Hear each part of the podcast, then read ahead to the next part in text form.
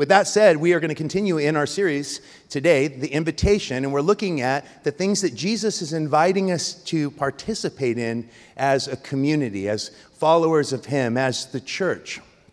And today we're going to be actually looking at the invitation to commune with God through prayer. I think there's a lot of confusion around what prayer is. And I want to just begin by saying that the disciples, of all the things that they could have asked Jesus to teach them to do, the thing that they didn't say is, Lord, teach us how to preach. They didn't say, Lord, teach us how to practice solitude or silence. They didn't say, Lord, teach us how to serve. They said, Lord, teach us how to pray. And I think that prayer actually leads to all those other things. Prayer has to be the source for all those other things. When we begin to commune with God, we see that it's important that there's times that we're alone with Him. When we commune with God, we recognize that it's a conversation, which means we also have to listen to Him. When we commune with God, we see that his, He's a God who has a heart for the lost, and it pushes us into service to the world. When we commune with God, we begin to see that how much He loves us, and we cannot rest until we communicate that to others. That's why Paul says, We preach Christ crucified. And so I want us to be thinking about prayer because I think around the topic of prayer is, is often this overwhelming sense of failure, this overwhelming sense that I am somehow failing God, that I am disappointing Him. And some of you have come in today and you're like, I haven't prayed all week. Maybe you've never prayed at all. Maybe you don't even know what I'm talking about because you don't know Jesus. That's okay.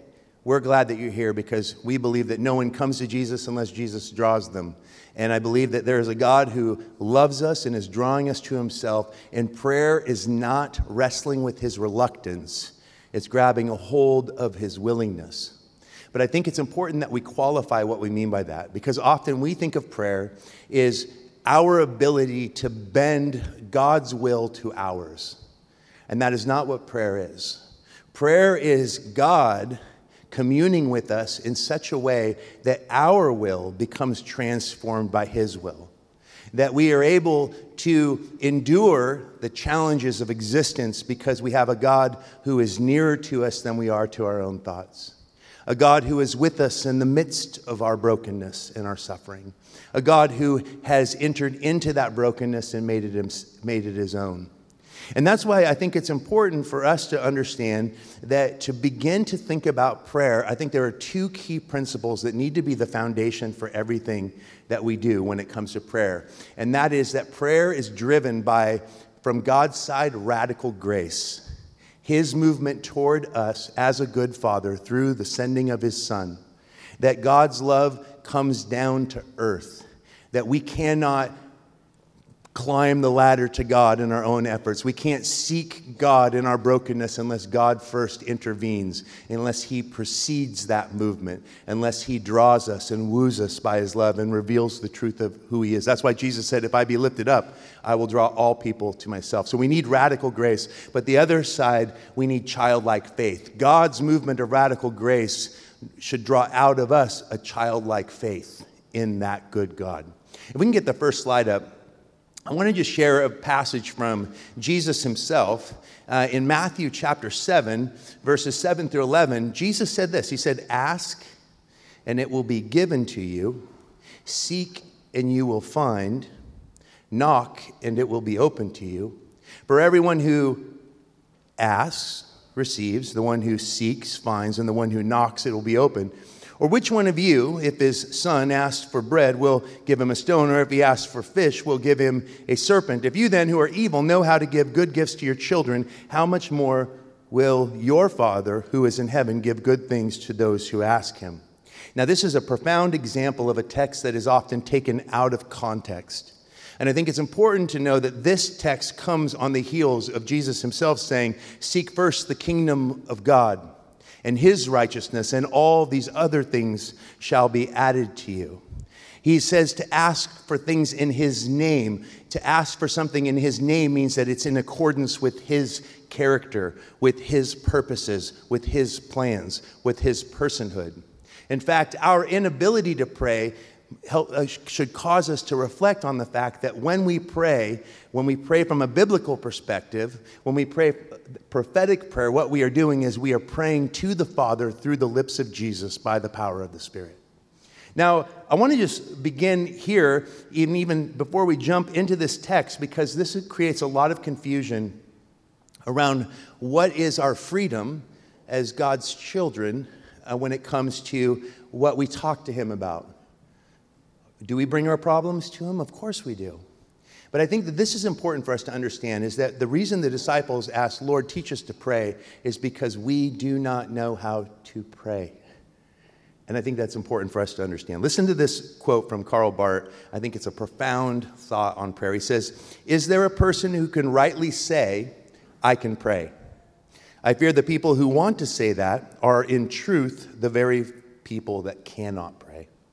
And conversely, those who lament, I cannot pray, are the ones to tell, for this very reason, you are in truth very close to praying. Real praying is something that we cannot do, but something that happens not on the basis of an ability, but because God has accepted us as his children. There is no art of praying, there is only the quite simple permission of the child of God. Making use of this permission is what you should do when you cannot pray. The great foundation, I think, of all sin played out in our lives comes from prayerlessness. Because prayerlessness is essentially believing that we somehow are in control of our own lives, that we don't owe our existence to anyone, that we shall be the ones who def- define and dictate how it is that we ought to live. But if we think of prayer as communication with a God who wants to make himself known who wants you to know him the way that he knows you, then I think that there's a beauty that kind of comes out of this that is driven by this understanding that first and foremost, that God's movement toward us is the basis of our ability to enter into communication with Him. We don't talk with a God who is distant. In fact, one of the things that create, makes a compelling case for the Christian faith is Christians' weird practice of talking to a God that they can't see. But what it communicates to the world is that the eyes of the soul, the eyes of the, the, the, the gaze of the soul, which is what Tozer calls faith, the gaze of the soul upon a, upon a present, living, saving God, is, is evidence to the world when we talk with a God who we believe is with us, who actually will never leave us nor forsake us, who comes to place his spirit within us so that we can begin to pray, not by our own ability, but by a trust in the Holy Spirit's ability to interpret our gibberish, which is what most of our prayers, if not all of them, are on some level. And that brings me a great amount of confidence. It's a, it's a frustrating thing when you hear someone pray with a very eloquent manner, in a very eloquent manner. It's like professional God speak. And like, I mean, think about how you talk with your spouse, how you talk with your kids. Do you wax eloquence when you talk? If you do, then that's probably how you should pray, if that's just how you talk. I know a couple people like that. But what God is looking for is not for you to be something that you're not. Jesus said, Don't think you're going to be heard for your many words. No, you, he said, When you come to your Father, know this your Father already knows what you need of. Come to Him essentially like little children. Because it, He's your Father because of His movement toward you in me. When Jesus is communicating the Sermon on the Mount, He is already looking through the cross toward the new reality, the new church, and the covenantal people that were birthed through His, through faith in His life, death, resurrection and ascension and the sending of his spirit, which comes to us by faith. And so here we have this reality of radical grace. In order to pray, we need God to actually move toward us, reveal himself to us, and, and show us how. We need his love to be the very thing that motivates our prayer. And grace, as I've defined it before, is love that seeks you out when you have nothing to give in return. That's Paul Zahl's beautiful definition that grace is love coming at you and it has nothing to do with you. Grace is being loved when you are unlovable. Grace reminds us that God, that prayer is not wrestling with God's reluctance, it's grabbing a hold of its willingness. Grace reminds us that even when we are absolutely prayerless, God does not love us less. I took a trip to London with my son Henry last year. And I remember thinking before that trip that when we got on the plane, we were going to talk the entire flight and we were going to have deep heart to heart talks. And, you know, my son's 17. I consider him not only my son, but a dear friend. Uh, and I love to spend time with him. And we got on that plane and we flew and then we landed in London. And I realized that we maybe talked for five minutes because we had both probably watched three movies played some games, read some books, what took some, did some time sleeping. And, and do you think I was disappointed that he only talked to me for five minutes? I was just stoked that my son was next to me. I was just stoked that he talked to me at all. I didn't say when he finally talked to me, Why haven't you been talking to me this whole flight? Because he probably could have said the same thing to me. But I, I, think that this is the thing is that God is a God who's continually speaking into his creation, but his voice is a still, soft voice. And prayer is about attuning our ears and our hearts to a God who is speaking his message of grace into this world, his world that he is in the process of redeeming through the work of his son. But the still, soft voice tells us it's a voice that's like a whisper. And whispering is not something you do to strangers. If you come up and whisper in my ear and I don't know you, I will think that's creepy and I probably will step away startled. We whisper into the ears of our children. We whisper into the ears of our spouses, of those whom we love and have intimacy with. That is the, the still, soft voice. This, the whisper in the, in the stillness and the softness of the voice of God it speaks of a intimacy as well as proximity. The problem is, is that we live in a noisy world that has hidden his voice from us. We've become too smart for our own good. And that's why it's not just about grace alone, God's movement toward us, but that grace sets us free to enter into communion with Him. And this is what we're missing out on when we don't take advantage of a God who is available. He's not disappointed in you, He loves you. He's disappointed. He hates sin. He hates whatever it is that take, robs him of what he loves, which is you. But here's the thing is that the Father is looking for children that simply turn to him in implicit trust. And that's why we need childlike faith. Think about how children are. Children live with an unconscious faith. There are a lot of divine like qualities to childlikeness. I actually wrote a message on faith like little children called Faith Like Henry when Henry was about five years old. And, and, and I just remember watching him and the way that he behaved, these certain things that he did that gave me so much insight into what real faith should look like. And the thing that you notice with children is that faith is unconscious. They don't even realize that they're exercising it. They're never doubting. We consider it gullibility, but really it's just implicit trust. They, they're, they're never skeptical, but they're always questioning. It's faith. I mean, have you ever met a skeptical two year old? I mean, if you have a skeptical two year old, there's, there's possibly something fundamentally wrong with, I don't know what you're doing, but most two year olds are like, they'll, they'll question you. Like, I've seen two year olds all the time that are like, I don't know you, I don't know. But it's not skeptical, like, I just naturally believe the worst about everybody. That's not how little babies are.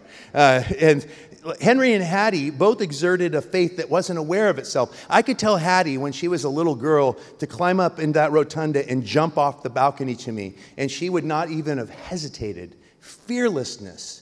Uh, that came from a faith. And it wasn't because she was fearless, it's because she believed that her daddy would do whatever it is that he said he could do. And I think that this is the, the powerful picture of how it is that God wants us to come to Him. I was actually over um, at some dear friends with Darcy, uh, and we were praying uh, for the wife of our friend, uh, and and the, she was just sharing with us there's a, ton of just pain that she's going through, and we wanted to pray for her. And but they have a little two-year-old daughter, and the whole time. This couple is trying to share with us like the challenges and, and the struggle and the suffering that they've been going through due to this kind of physical setback. Uh, their two year old kept coming over to my leg, and she, she would bring little books and she would set them on my knee and open them up and begin to try to get me to engage with her. And I, I, I couldn't even resist. Darcy's like, like babies are like little magnets for you. And like, I'm like listening to what's going on, and then all of a sudden I'm just like, And then I start talking to her, and my wife would like grab my arm, like, hey. But then she did it to Darcy. Darcy, neither. She, n- nobody could resist that. You like this pure cuteness, sweetness, just all she wanted was engagement. She wasn't trying to be rude or disrespectful to her parents. She just believed that the right thing to do was to engage with the person and she it, she wasn't thinking there was no menace in it. It was just an honest simple desire to connect and it was relentless. In fact so relentless that eventually she came out naked. And then she had everyone in the room's attention. And then and she kept doing this like naked. And we're like it's like all this like we're, we're like dealing with like we're gonna pray this is serious. And then you're like how and it's almost like God is even in that moment reminding us, like, oh, he's good.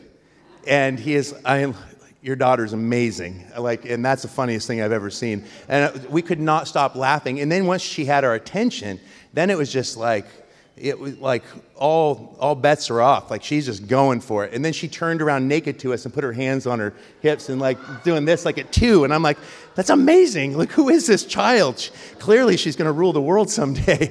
But I, what I loved about it is it actually gave an incredible picture into the beauty and the simplicity of childlike faith. Because Jesus said, unless you come to me like little children, you'll by no means enter the kingdom of heaven. And I think that that childlike faith is, is that reckless abandon that my father is, the, is not a father who rules his space, his throne with an iron scepter.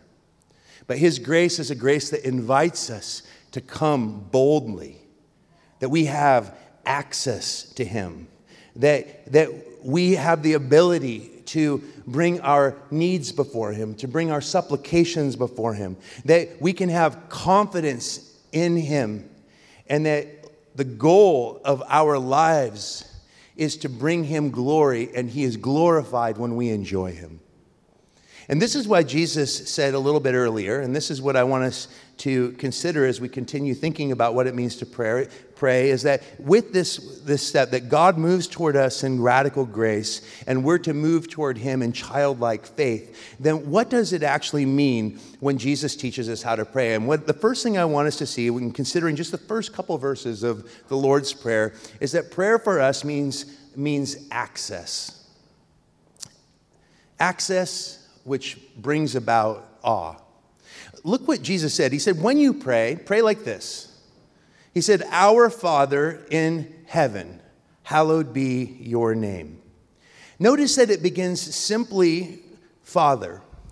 I like what Robert Farrar Capon says. He says, An opening that, as to me, speaks not of someone with whom we have will have a relationship after certain pious exercises but of the one to whom we are already related by sonship. More than that, it suggests that for both the disciples and for us, that son, the sonship we have is precisely Jesus' own, that we stand before the Father in Him. So when Jesus teaches us, pray like this our Father who is in heaven. When the disciples heard him pray, he talked about God in intimate terms. He utilized the title of Father in a new way that spoke of an intimacy that was available to God's children. And that intimacy is available to us because of what he has done for us. This is why Jesus says, Abide in me and I in you, and why we don't see the phrase sons and daughters of God, but we see that we have a standing before God based upon the sonship of Jesus. Now, women, if you think that that is sexist, I just want you to know that we're also called the bride of Christ. So it works both ways. Uh, in that the, what the point of the text is, and it's actually really important to not mess with it because the point of it is that men and women are all one in Christ. We stand in Jesus' authority, in his covering. The Father sees us in our sinfulness and brokenness this is the radical grace that is ours in Jesus. He sees us covered by the perfection of the Son. You don't have to be perfect. What you have to do is exercise a faith toward the one who is. That's why I always say faith is only as good as the object in which you place your faith. And the object in which we are called to place our faith is Jesus. It's not something, it's someone. And He is good, and He is perfect, and He is trustworthy. And when we place ourselves in Him, we begin to in, find our access to the Father. We can enter into the same kind of relationship that He has. that is found within the Godhead itself. And so I love this because it flows from the good news. This is so important for us. It flows from the good news that nothing that needs to be done hasn't already been done. See, this is one of the fundamental problems of prayer is that we believe that our right to come to God is dependent upon our performance. That I'm too sinful to talk with God. How could I come to a holy God? But that's the thing is that the holiness of God uh, is, is not, does not mean that God is not capable of being in the presence of sinners. That's not what we see in Genesis through Revelation. And let's remember that what we celebrate at, at Christmas is the incarnation, the holy, perfect, sinless God's entrance into sinful humanity. That he is sovereignly free to do what he wants to accomplish what he plans to accomplish and his plans are good and trustworthy. That God is the Father of lights, and in him is no darkness at all. And he chooses to actually bring redemption to the world by entering into the very fundamental problem that separated us from him to begin with. Now, this is the power of, of what it means for us to have access because too many people think that our access to God is dependent upon following some sort of set of moral rules. Like you have, you can talk more freely to God if you're not doing X, Y, and Z, and you are doing these, these things. But that is primitive prayer, not prophetic prayer. Primitive prayer is driven by, it's the human drive to, to offer things to a God that, that is unpredictable. It's driven by fear rather than by grace. Now, let me just say this that when we come into the presence of a God who invites us freely and has actually already made a way through his son to come to say yes to Jesus is to say yes to a God who is by very definition a consuming fire. And this is why I say access actually leads to a proper understanding of awe. That awe is this idea that yes, God is personal, that He is intimate, that He is available, that He is holy, but His holiness is actually revealed through His ability to enter into sin without being ruined by it, His ability to enter into it and deal with it once and for all. And the kind of awe, the kind of reverence, the kind of what we see in Scripture, the fear of the Lord is the beginning of all wisdom is, is not a fear that causes us to run away from God, but it's, it's a fear of offending a God who is gracious toward us. It's the fear of offending one who loves us and on our worst day is crazy about us. But think about this nothing pierces the heart more than the unfair reality of grace. When you do the dumbest thing you can imagine, you hurt someone so terribly, You've experienced, uh, you've experienced and caused pain in a way that you're like, God can never forgive me for this.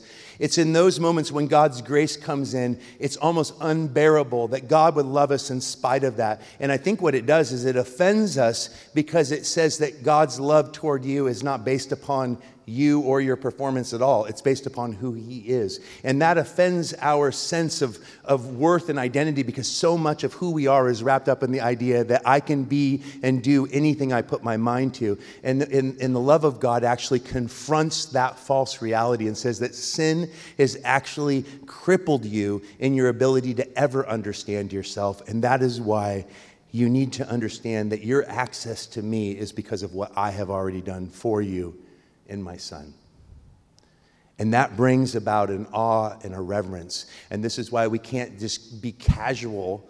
It's, there's a casualness in, in our intimacy with Jesus that we have the ability to talk to him freely, and there is nothing that we can't share with him. And he can handle our deepest sadness and our greatest celebrations. He wants all of it. He doesn't want this or that part of you.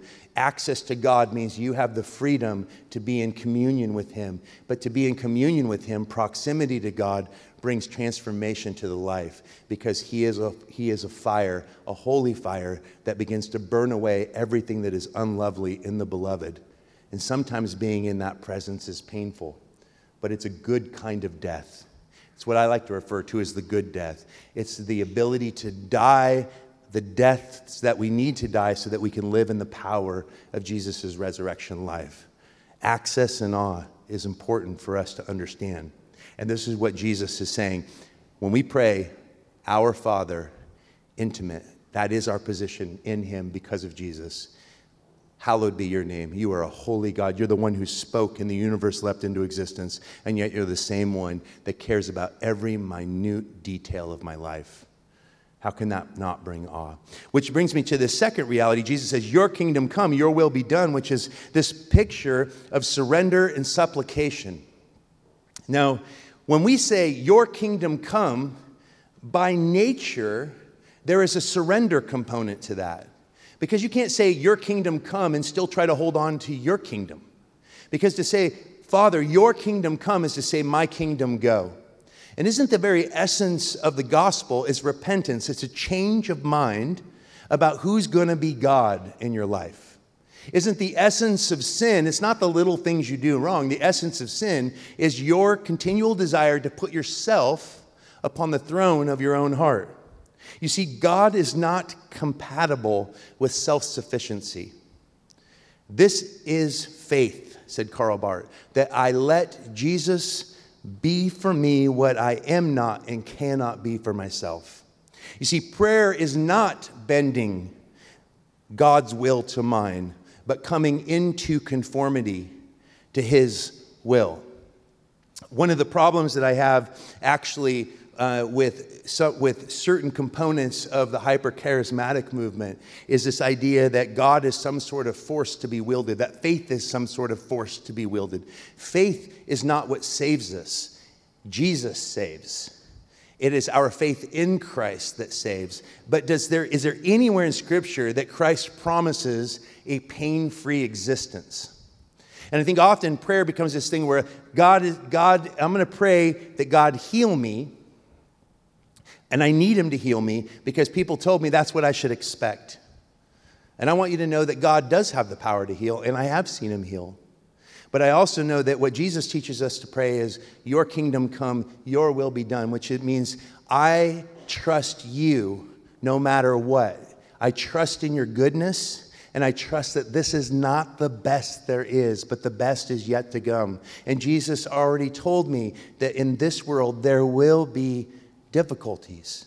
You will experience challenges. And that's why we need to continue to come to our Father like little children. We trust Him and we trust Him. Think about how much that children don't understand and yet they continue to trust. That's why faith comes before understanding. And often when we're in the midst of a deep, difficult trial, I was actually sharing this with, with the very friend I was praying for. When I was in my season of anxiety, I could not make sense of it. I knew that I couldn't handle it any longer. I knew that I needed God to deliver me from it. I was seeing doctors. I was, I mean, I was trying everything you could try, and the Lord kept me in it. He let me continue in it. I don't think He was responsible for it, but He definitely allowed it. And what God permits and what God causes is a mysterious theological quandary that I'm not interested in actually answering. I'm comfortable with the mystery.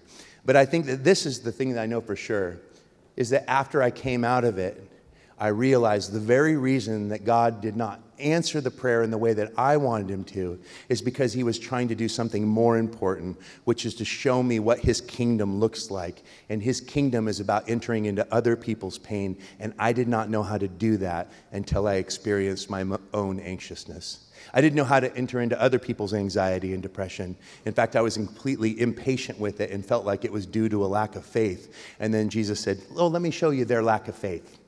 Let me give you craziness for just total anxiety, where you're going to feel like you're losing your mind, and I'm going to teach you how to have compassion. And I am grateful for it, and I wouldn't exchange it for anything although I'll be super mad at him if he ever brings it back to me again. Uh, but that, that's the thing is it's, it's teaching us God knows he's a good father and he knows what's best for his children. And there are lots of things that we don't let our kids have because we know it's going to hurt them. And so I think that this is the power. of It's like when you say, Your kingdom come, your will be done, it actually speaks to even how we, our surrender leads to proper supplication. And that, that surrender is, is directly connected to weakness. And actually, weakness is the key to powerful prayer. You guys know that? His help is dependent on our helplessness. Do not be too strong for God. You can never be too weak for him, but you can definitely be too strong for him. I mean, I like what Romans 8 says. Likewise, the Spirit helps us in our weakness, for we do not know what we should pray for as we ought. But the Spirit Himself makes intercession for us with groanings that cannot be uttered. I like what Paul, when he had a thorn in his flesh, he prayed, God, remove this thorn. And God says, Listen, my grace is sufficient for you, for my strength is made perfect in your weakness. The Spirit comes to teach and unveil to us the perfect heart of God. He, in turn, I love this, actually translates for us and interprets our imperfect hearts back to God. That we have one who intercedes on our behalf in Jesus and in the Spirit, that communicates the brokenness of our prayers. And this is why what God is looking for in our lives when it comes to His kingdom coming and His will be, being done what is the, what's the natural outcome of that? It's, it's on earth as it is in heaven. And this brings us to that place of confidence confidence and cooperation. Our confidence is in God's ability to do in us and through us what we cannot do for ourselves. Our confidence is that Jesus already knows that we are broken and bound by sin. Our confidence is like little children. My kids never question, and I think obviously there are, I think when we talk about how do we see the divine like qualities of childlikeness, of course there are, there are situations, I don't, I don't downplay the fact that there are many children that are forced to grow up way too young. But a child that's well cared for and taken care of in their home generally isn't worried about how they're going to eat their next meal even when things have been extremely tight, where Darcy and I have wondered how we would pay for diapers. I remember a season like that when I was touring full time in music, um, which is a pretty good sign that you probably shouldn't be a touring musician. Um, in case you were wondering, artists, you're like, my kids don't need diapers. I just need to be famous. Uh, but I, I remember in that time, we still were able to provide a home where that, that was never anything Henry worried about it too. He was totally confident in our ability to provide for what he needed, and he didn't even think about it. It didn't cross his mind. There were no categories necessary, an unconscious faith. And I think that Jesus is looking for that same kind of confidence in us as we trust him. Our prayer life is actually driven by this idea that Jesus chooses to realize his purposes in the world in collaboration with us as broken people. And I think one of the things that becomes difficult when we pray is that not only do we have this false idea that God doesn't hear our prayers if we're not holy, but we think that his prayers can't actually bring transformation to our lives in such a way that we are worthy of being used. But I, I just want you guys to know, I, man, I kind of had a revolution like about probably 10 months ago, almost a year ago now, where I just realized uh, just the absolute tyranny of pressure that comes to someone who's a pastor in ministry. And I was just watching pastors just nosedive. Like, I mean, how many moral failings do we have to hear about pastors? And I realize because it is harder for a pastor to be honest than almost any people group. Because honesty demands that we actually live with a certain vulnerability where we're able to say, like, yeah, this week I'm really kind of struggling with faith. It's kind of scary as if your pastor says, I don't want to be your pastor. You're like, that doesn't like necessarily breed strong confidence in, in following. But let me just tell you, there are many times where I'm like, I do not want this job, Lord. Like, this is a crazy job. Like, look at me. Like, literally, like, no, I'm not joking, like, actually look at me. Like, I should not be a pastor, like, ever. but for whatever reason, God, according to his purposes and his will, does not line up with the logic of the human mind. Are we willing to do what it is he's called us to do, but are we willing to actually continue in a radical vulnerability where it doesn't scare us off from one another, but our prayer life becomes so, so rich and vibrant, it's not that it produces perfect people, is that it produces perfectly dependent people who recognize how broken they are and how much they need grace. what I want for our community is to, I want to be able to come to you and say, guys, I actually am in a season of anxiety again, and I need you to pray for me. Thank God I'm not. But I pray that we're creating the kind of atmosphere where that doesn't scare you away, but it actually is refreshing because the pastor, just like me, is just a normal person trying to figure out what it means to chase grace, or should I say, accept grace, because it comes to me when I don't deserve it and it blows me away. But often we don't even realize it's there because we don't take the time to actually look up and hear that still soft voice.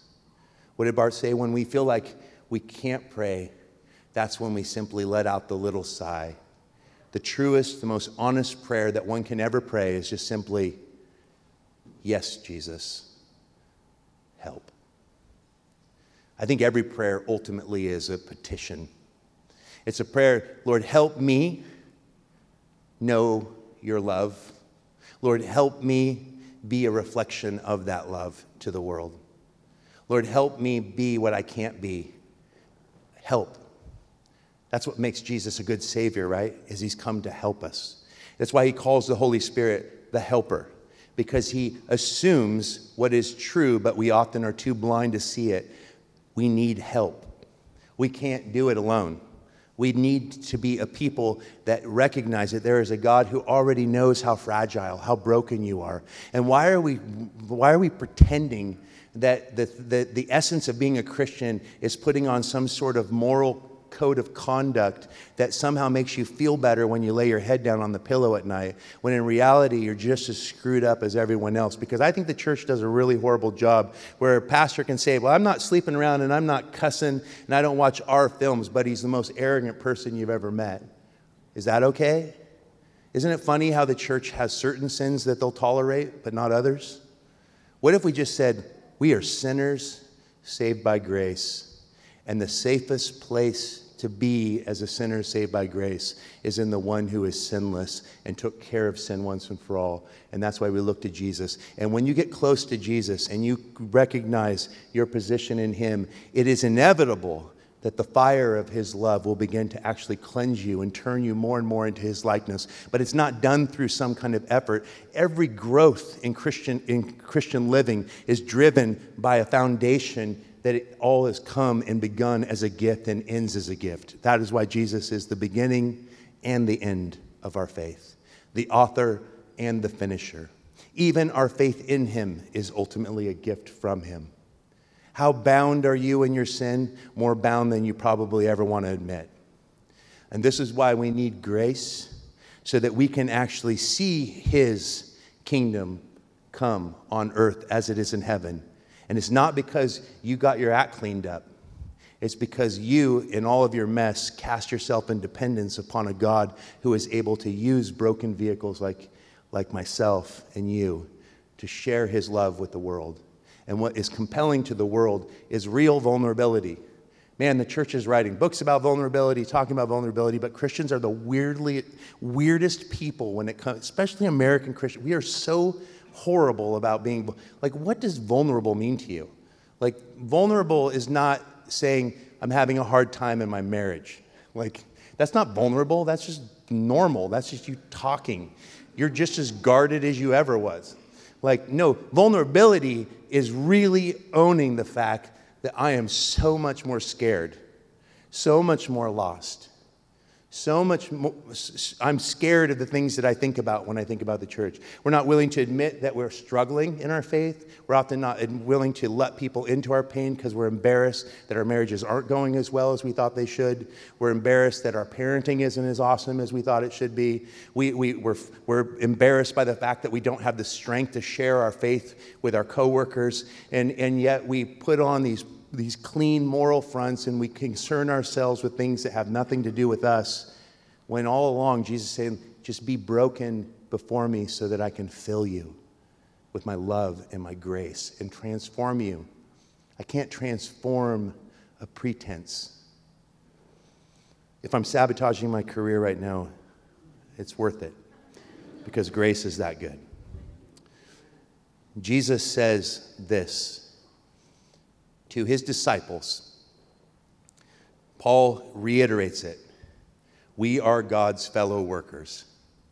Paul can say that and in the same breath say, Christ Jesus came to die for sinners, of whom I am chief. And that's why I want you to understand the goal of prayer is not God being a means to your fulfillment. The goal of prayer is that He Himself is our fulfillment as we give our lives to Him. The goal of prayer is His glory, and He is glorified when His children enjoy Him. And that's why Paul said, Rejoice always, pray without ceasing, give thanks in what? All circumstances, which would mean what? All circumstances. For this is the will of God in Christ Jesus for you. Let's pray.